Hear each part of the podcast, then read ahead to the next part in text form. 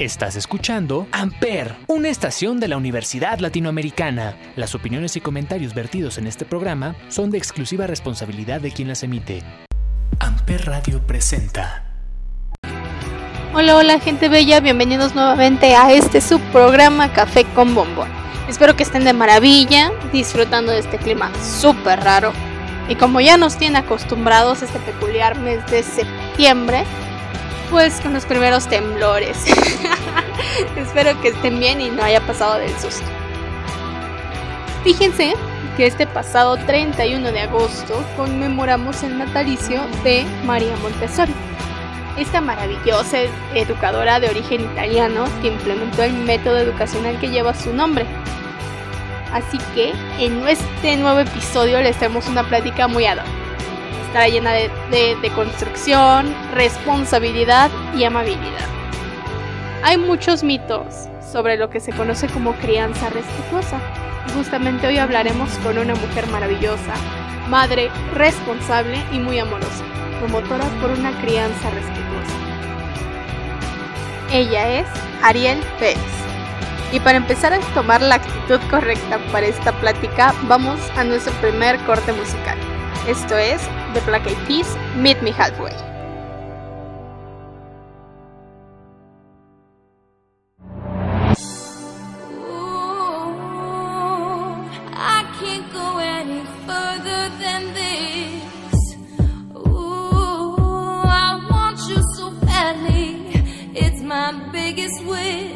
Cool. I spend my time just thinking, thinking, thinking about you. Every single day, guess I'm really missing, missing you. And all those things we used to, used to, used to, used to do. Hey girl, what's up? It used to, used to be just me and you. I spend my time just thinking, thinking, thinking about you. Every single day, guess I'm really missing, missing you. And all those things we used to, used to, used to do. Hey girl, what's up, yo? What's up, what's up, what's up? And meet me halfway, right at the borderline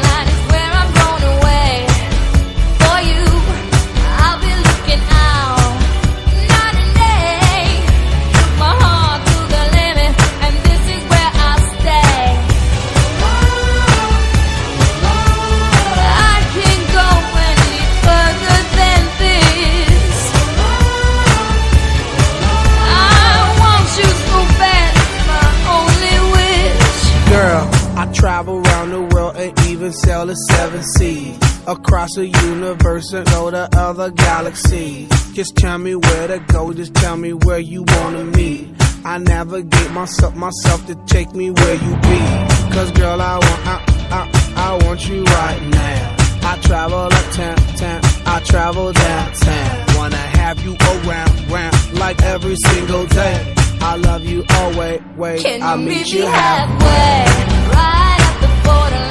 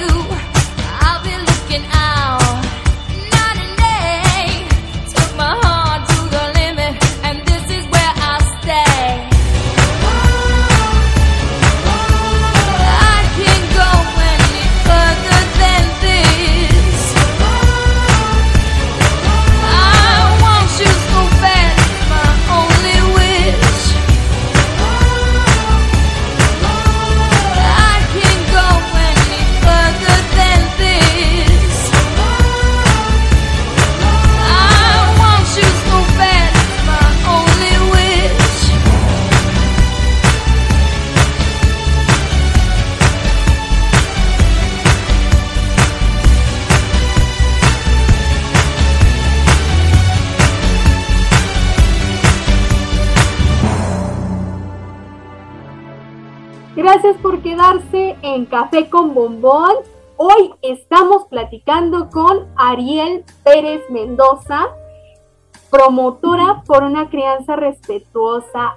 Ari, bienvenida a Café con Bombón.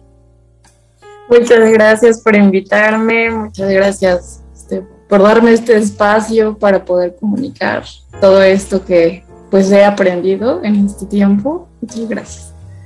Ay, gracias a ti por aceptar la invitación. Café con Bombón siempre va a estar disponible con las puertas abiertas para ti y pues para que nos sigas mostrando el camino para una crianza respetuosa.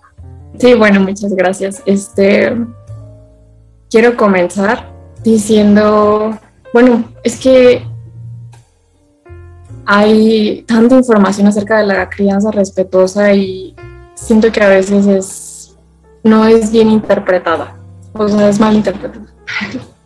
creen que crianza respetuosa significa permisividad, que significa dejarlos que hagan lo que quieran y que no encuentren o no enfrenten consecuencias de sus actos. Y o sea, quiero, quiero dar a entender que la crianza respetuosa es simplemente dar libertad entre límites. O sea, respetuosos, pero poner límites. Porque, o sea, de hecho te voy a contar una anécdota. Una vez fui a la clínica con mi bebé y había otra mamá ahí con su hijo que me contaba que su bebé tiene un problema en sus fosas nasales, que si lo, o sea, que si llora y empieza a sacar mocos, eh, se le empiezan este, a tapar a tal grado que no puede respirar. Por lo mismo, el doctor les dijo que pues evitaran regañarlo, que fueran pues más suaves, más amables.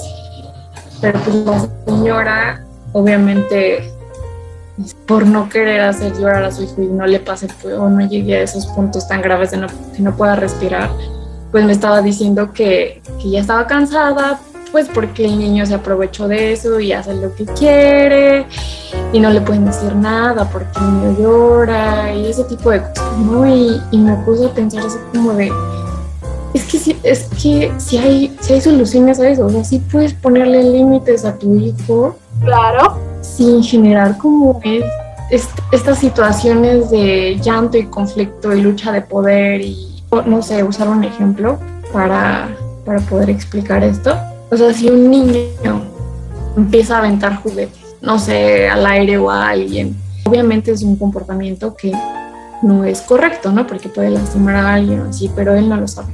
En la paternidad tradicional o maternidad tradicional, pues obviamente le dirías al niño, oye, ¿qué te pasa? Este, deja de aventar este, los juguetes o última vez que te digo, no sé, ese tipo de cosas. Eh, sí, sí, sí, si no es que se topa con unos aún más radicales y ¡pam! el chanclazo. Exacto, sí, exacto. y obviamente el niño tendría, este, o, estaría regañado o, o, estaría castigado por sus acciones. ¿Y qué pasaría? A lo mejor haría berrinches así como de, ah, no, yo quiero seguir jugando con esto, o lloraría, no sé, o sea, y, y en la paternidad tradicional a lo mejor nos molestaría mucho esta, esta actitud, ¿no? Pero bueno, a ver, quiero que lo veamos del lado de la maternidad tradicional o la crianza respetuosa.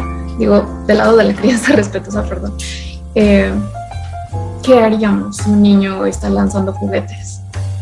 Primero, desde la crianza respetuosa, tenemos que ser padres, madres conscientes del desarrollo psicomotriz que tienen nuestros hijos.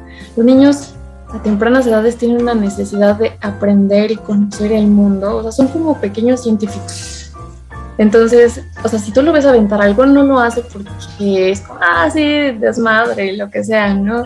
O sea, es, es, es porque está diciendo, está aprendiendo a lo mejor de trayectoria, ¿no? Dice, a ver, este objeto se siente pesado, lo lanzo, cómo es su trayectoria, cómo cae, cómo suena cuando cae.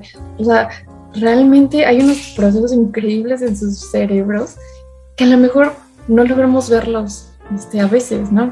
Pero digo, o sea, si nos vamos informando poco a poco, podemos ir conociendo eso y entonces podemos verlo desde otra perspectiva y decir, bueno, el niño tiene la necesidad de lanzar algo. Obviamente no lo puedo dejar que lance esos juguetes porque se puede lastimar a él o puede lastimar a alguien más. Entonces, ¿qué es lo que hago? Ok, hablo con él, obviamente desde un lado respetuoso, empático, y le digo, amor, no puedes lanzar esto, pero si quieres lanzar algo, vamos por tus pelotas y lanzamos las pelotas allá afuera. O sea, lo dejamos hacer esa necesidad, ese impulso que tiene. ¿Quieres lanzar cosas? Ok, a lo mejor afuera es más seguro o te doy estos objetos que son más seguros para lanzar. Y entonces el niño probablemente, o sea, hay una altísima probabilidad de que no haga berrinche. ¿Por qué? Porque está haciendo lo que él quiere y va a seguir haciendo lo que él quiere, pero bajo nuestros términos. Y nuestros términos no solo son como, ah, porque yo digo ya, ¿no? O sea, son términos que lo mantienen a él seguro y mantienen el espacio que lo rodea seguro, ¿no? De que no rompa esto, etcétera, etcétera, ¿no? Justo, este... De verdad que es bien interesante lo que explicas, porque a los peques la cuestión es marcarles eh, el tiempo, la manera y cambiarlos en el entorno. Claramente el peque sí va a entender si tú le explicas. Y fíjate que hablas de una paternidad y una maternidad responsables y responsables, ¿no? y respetuosas.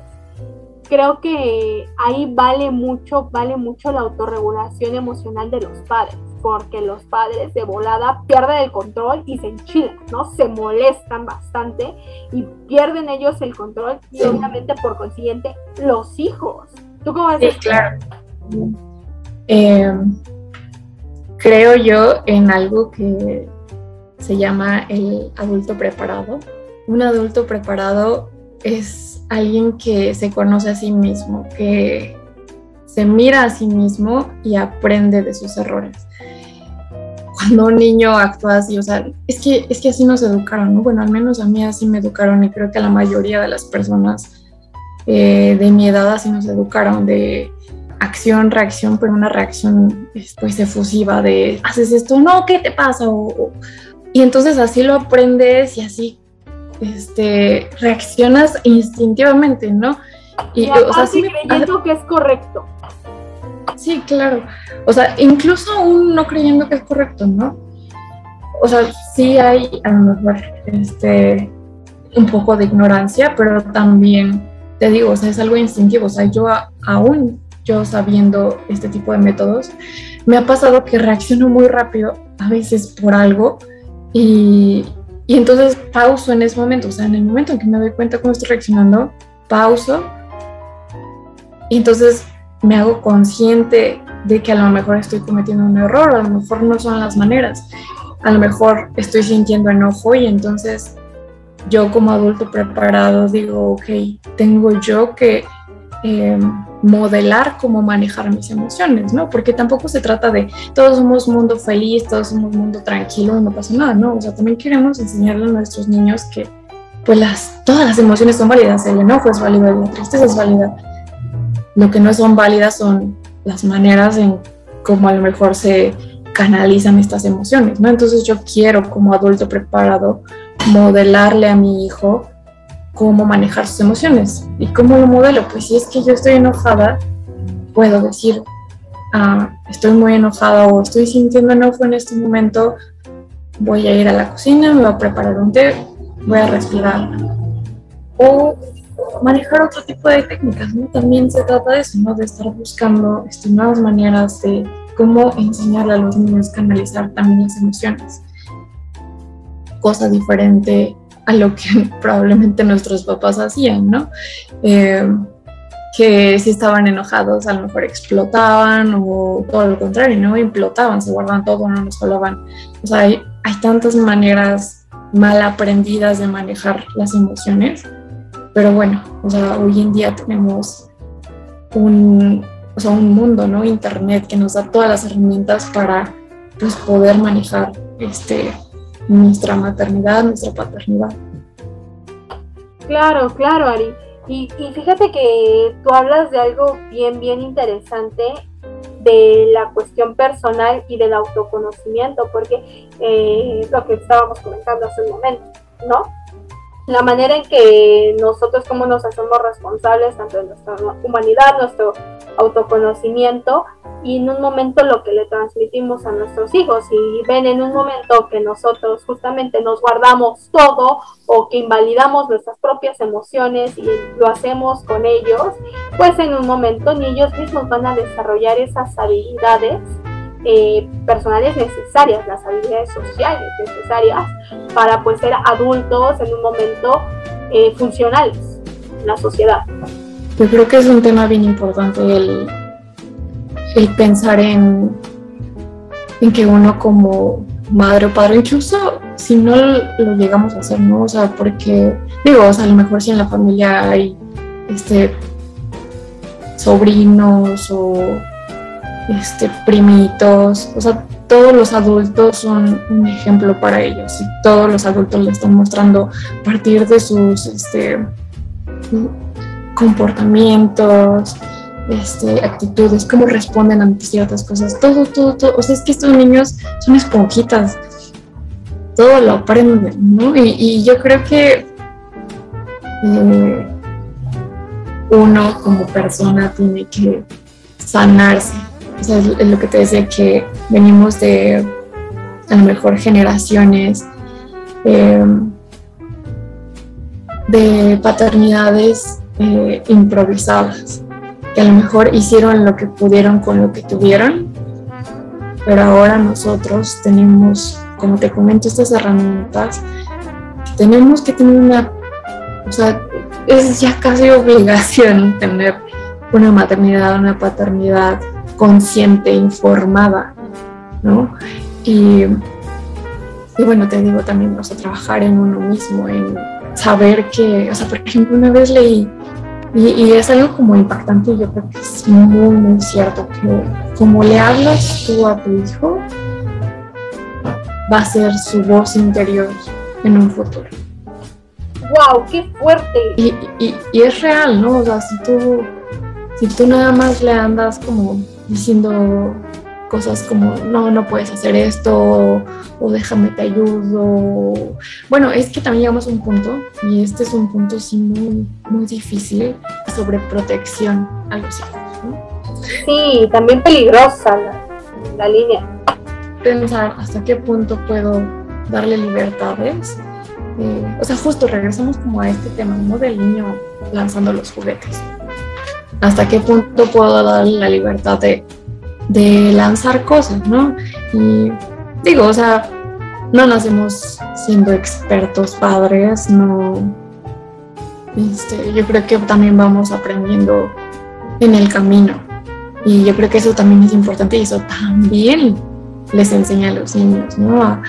que todos cometemos errores, pero lo importante es aprender a corregir, ¿no? O, avanzar a partir de ellos. O sea, es, es, generar esta resiliencia, ¿no? Bueno, no sé, creo que un punto importante es también aprender a reconocer tus errores ante los niños. También a lo mejor disculparte con los niños, ¿no? Si alguna vez te haces algo mal, este, si les prometes algo que no cumples, ¿no? Todo esto es parte del respeto, o sea, respetarlos a ellos. y es que algo bien curioso, ¿no? Eh, antes los niños se veían como, como, algo así como de, no, es que no sabe, está chiquito, no puede estar chiquito. Y, y, todos los niños quieren crecer y quieren ser grandes porque los grandes son los que pueden, los grandes son los que saben, los grandes, o sea, ser grande es lo mejor y, y ser niño es como, ay, sí, el niñito, Sí, menospreciamos eh, esa temporada infantil, ¿no? Exacto, sí. Bueno, también hay como movimientos llamados, en vez de adultos centristas, son niños centristas, de que lo más importante en la familia son los niños, ¿no? Y es, y es que sí, ¿no? Bueno, yo yo lo veo, yo lo vivo y digo, es que los niños son tan, o sea, nos pueden enseñar tantas cosas, digo, o sea, tan, a tan temprana edad te digo, sus cerebros están a mil por hora aprendiendo tantas cosas, son tan curiosos y están, o sea, viven en el momento presente, los adultos siempre estamos pensando en un montón de cosas y en que tengo que hacer esto, tengo que hacer lo otro, ¿no? Los niños están viendo la mariposa. Exacto.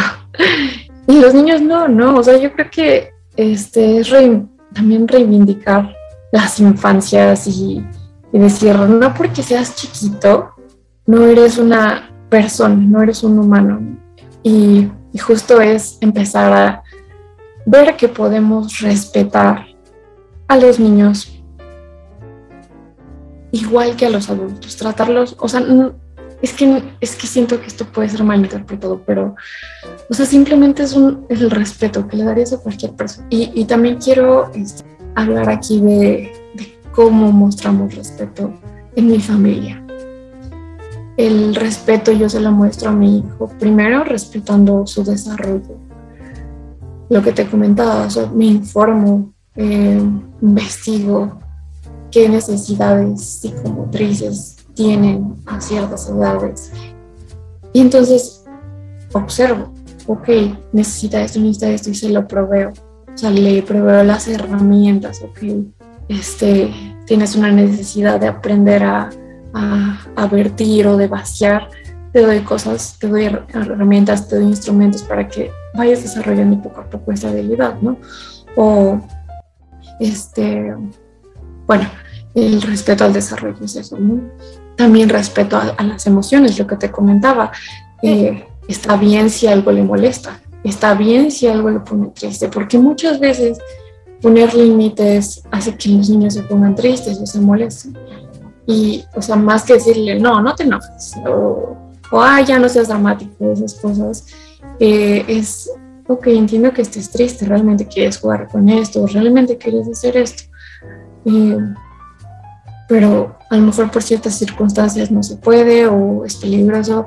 Y digo, o sea, siempre es importante redirigir a los niños, ¿no? O sea, si este, tienen la necesidad de dárselas, pero cuando no se puede hay que aceptar esas emociones y estar con ellos. O sea, creo que eso es bien importante y, y me, me acuerdo de una frase que una vez leí que dice que la meta del, del, de la crianza no es criar niños que nunca cometan ningún error, sino ser nosotros como padres un lugar seguro para ellos cuando lo hagan.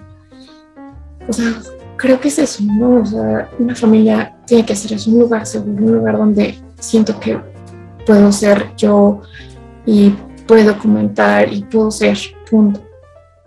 A partir de la crianza respetuosa podemos llegar a estos, a este, a este, a este sentir, a este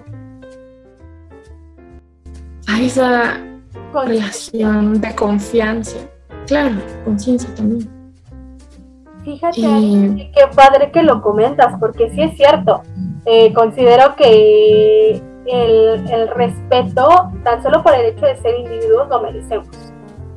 ¿No? Sí, Y qué padre, porque también es una cosa de conocerse a sí mismo, conocer tu historia de vida y también entender que tus hijos pueden reflejar un poco de eso. Porque también es cierto que tú puedes ser una persona súper relajada, súper tranquila como padre y tu niño puede, puede tener este, un temperamento pues más explosivo, ¿no? O no tan introvertido como tú y es parte de respetarlo porque el nene no tiene que ser pues una gota de agua eh, tuya, ¿no? Y es parte sí, estaba platicando una vez este, con una personita y le digo, es que nosotros los hijos debemos ser libres incluso de nuestros padres y de entender que nosotros no vamos a cometer los mismos errores o de- debemos de tener los mismos traumas. O sea, debemos nosotros de forjar nuestro propio camino y eso lo hacemos con base a nuestra relación con nuestros padres, ¿no? Sí, totalmente. Eh, o sea, justo también la creencia respetuosa es eso, ¿no? Eh, aceptar a las personas o a nuestros hijos como individuos. O sea, la palabra individuo ya engloba eso que dices, de es una persona única, con una personalidad única, con eh, intereses únicos, y así va creciendo y o sea, la idea no es como proyectarlos y decir, no, es que yo quiero que mi hijo cuando crezca sea doctor o quiero que sea astronauta y, y- o quiero que sea científico. frustrados en ellos. Exactamente, sí, efectivamente, no, no, no es proyectarnos, ¿no? que ellos sean quienes tengan que ser y quienes quieran ser y nosotros solo ser ese espacio donde ellos se sientan seguros. Claro, acompañarlos en el proceso, enseñarles las habilidades, que ellos las desarrollen y pues solamente acompañarlos, ¿no? Siempre dice mi mamá, a mí no me queda más que ser espectadora de sus vidas, porque ustedes toman sus decisiones. Yo nada más estoy viendo y acompañando. Si quieren mi consejo, aquí estoy. Exacto. Miren ustedes. Sí. De hecho, en, en esto de los padres preparados, del adulto preparado, nosotros, o bueno, este es como este lema de el adulto es responsable de cuidar la seguridad del niño. O sea, cuidar que no le pase nada. O sea, si tiene toda la libertad. Pero si algo le puede pasar, si está en peligro, etcétera, intervenimos. Si no, no hay necesidad de intervenir. Claro, ante este. situaciones de riesgo tampoco hay que ser imprudentes. Sí, sí, sí. Entonces intervengo solo si estás a punto de dañarte a ti, dañar a alguien o dañar el ambiente.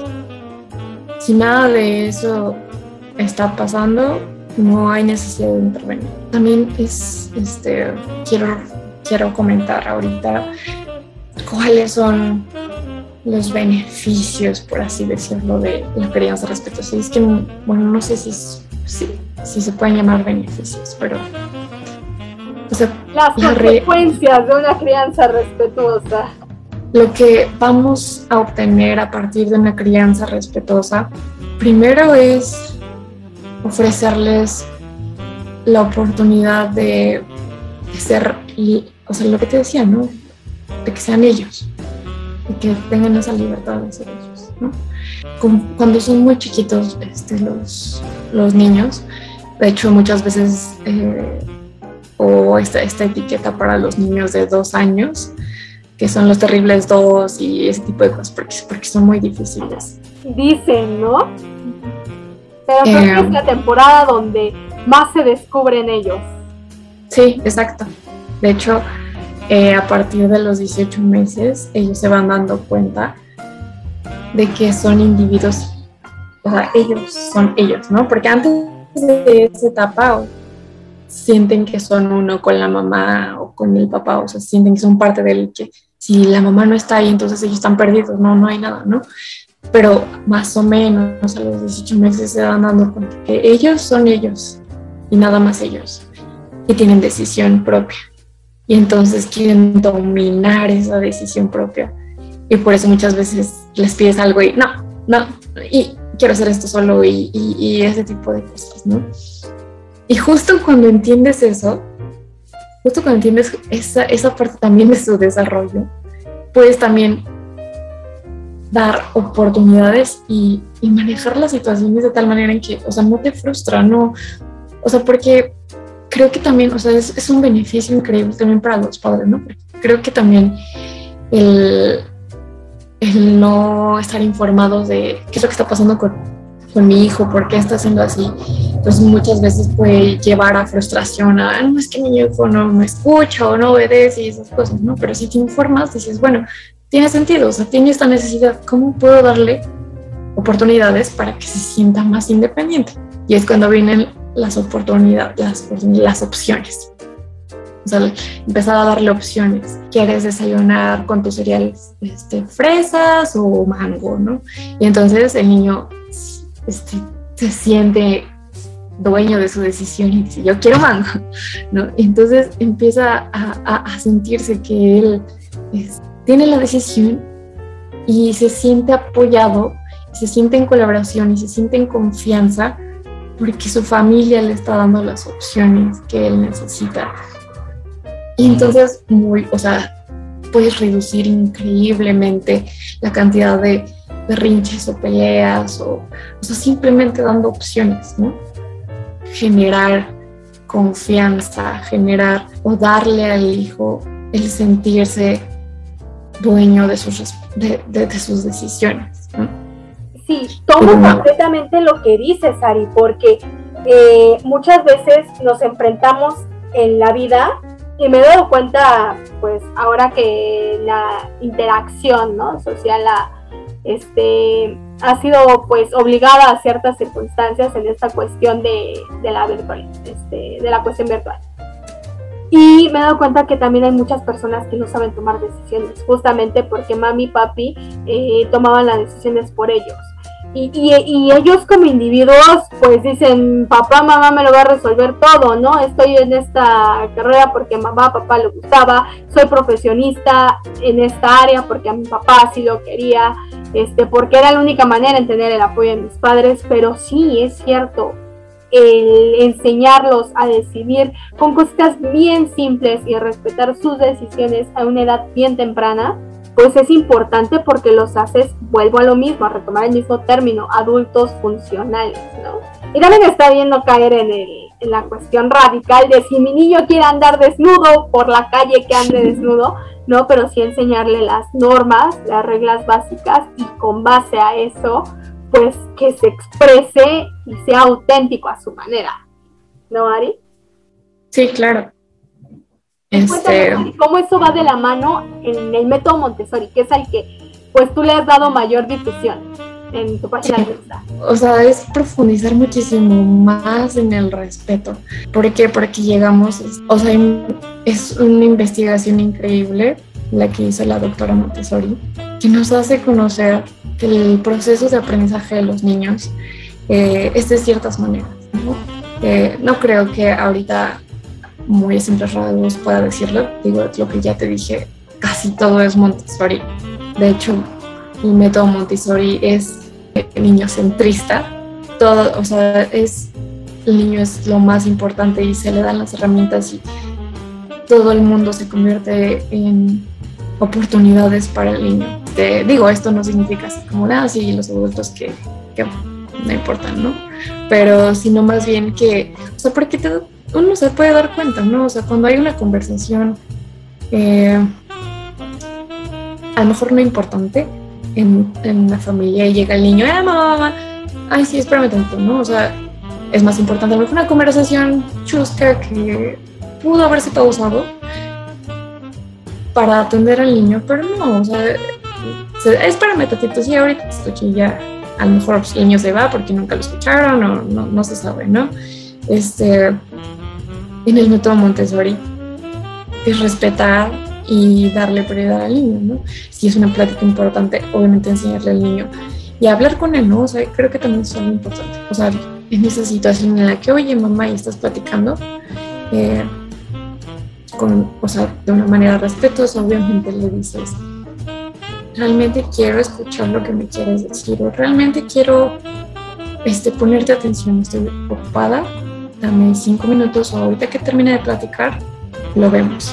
Y respetar eso, ¿no? O sea, si le estás diciendo cinco minutos, si le estás diciendo ahorita que termine, oye a eso, vas a eso, o sea, respetas tu palabra y, y, le muestras que lo que tú dices, sí lo vas a cumplir, ¿no? Claro. O también hablar con el peque antes, ¿no? ¿Sabes qué? Este, va a venir tal persona, o vamos a con tal persona, voy a estar en contacto con esa persona. Es, es muy importante lo que tengo que hablar con ella ¿Qué te parece si platicamos este, después y me platicas eh, todo lo que hayas pasado, todo lo que hayas jugado y cómo te hayas sentido?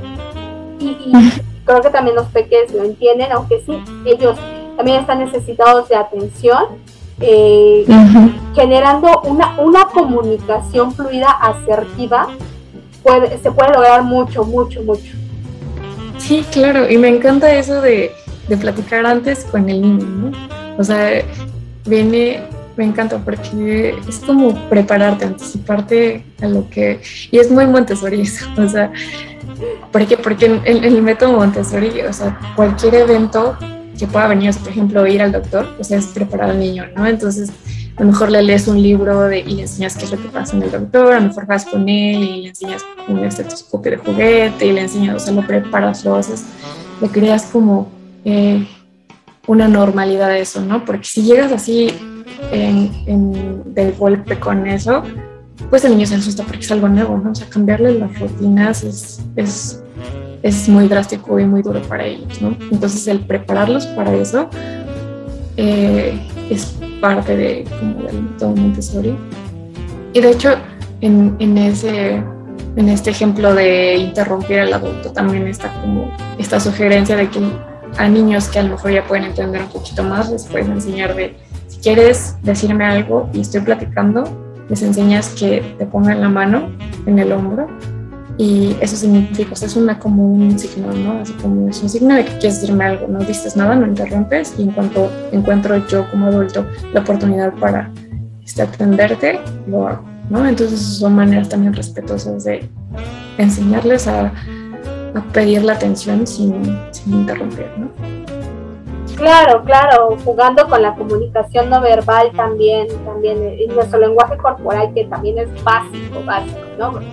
Se reduce más del 80% nuestra comunicación este, en, siendo nuestro lenguaje corporal. Entonces, en forma parte importante qué plática tan interesante, Ariel. El tiempo ya se nos acabó, pero cuéntanos, ¿cómo nos podemos poner en contacto contigo para aprender más sobre esto de la crianza respetuosa, el Montessori, este, hacer buenos padres, de verdad, adultos responsables para ayudar a autogestionarnos? Cuéntanos, ¿cómo nos podemos poner en contacto contigo? ¿Tienes Insta? Sí, en Instagram. Me encuentran como Calisori se escribe con doble L, Cali, doble S, sorry, lo deletreo, C-A-L-L-I, doble S-O-R-I. Ok, arroba Calisori, así te encontramos. Así es, ahí estaré estemos ahí en contacto contigo y podamos seguir aprendiendo a base de tu contenido, pues cómo ser adultos responsables, tener una paternidad responsable, respetuosa y pues criar a nenes felices, auténticos e independientes. Independientes, claro. Sí, me encanta. Muchas gracias a ti. a ustedes. Gracias por quedarse a escuchar Café con Bombón y recuerden, que los pequeños son fuego por encender y no pasos por llenar. Nos escuchamos la próxima semana, queridos. Chao, chao.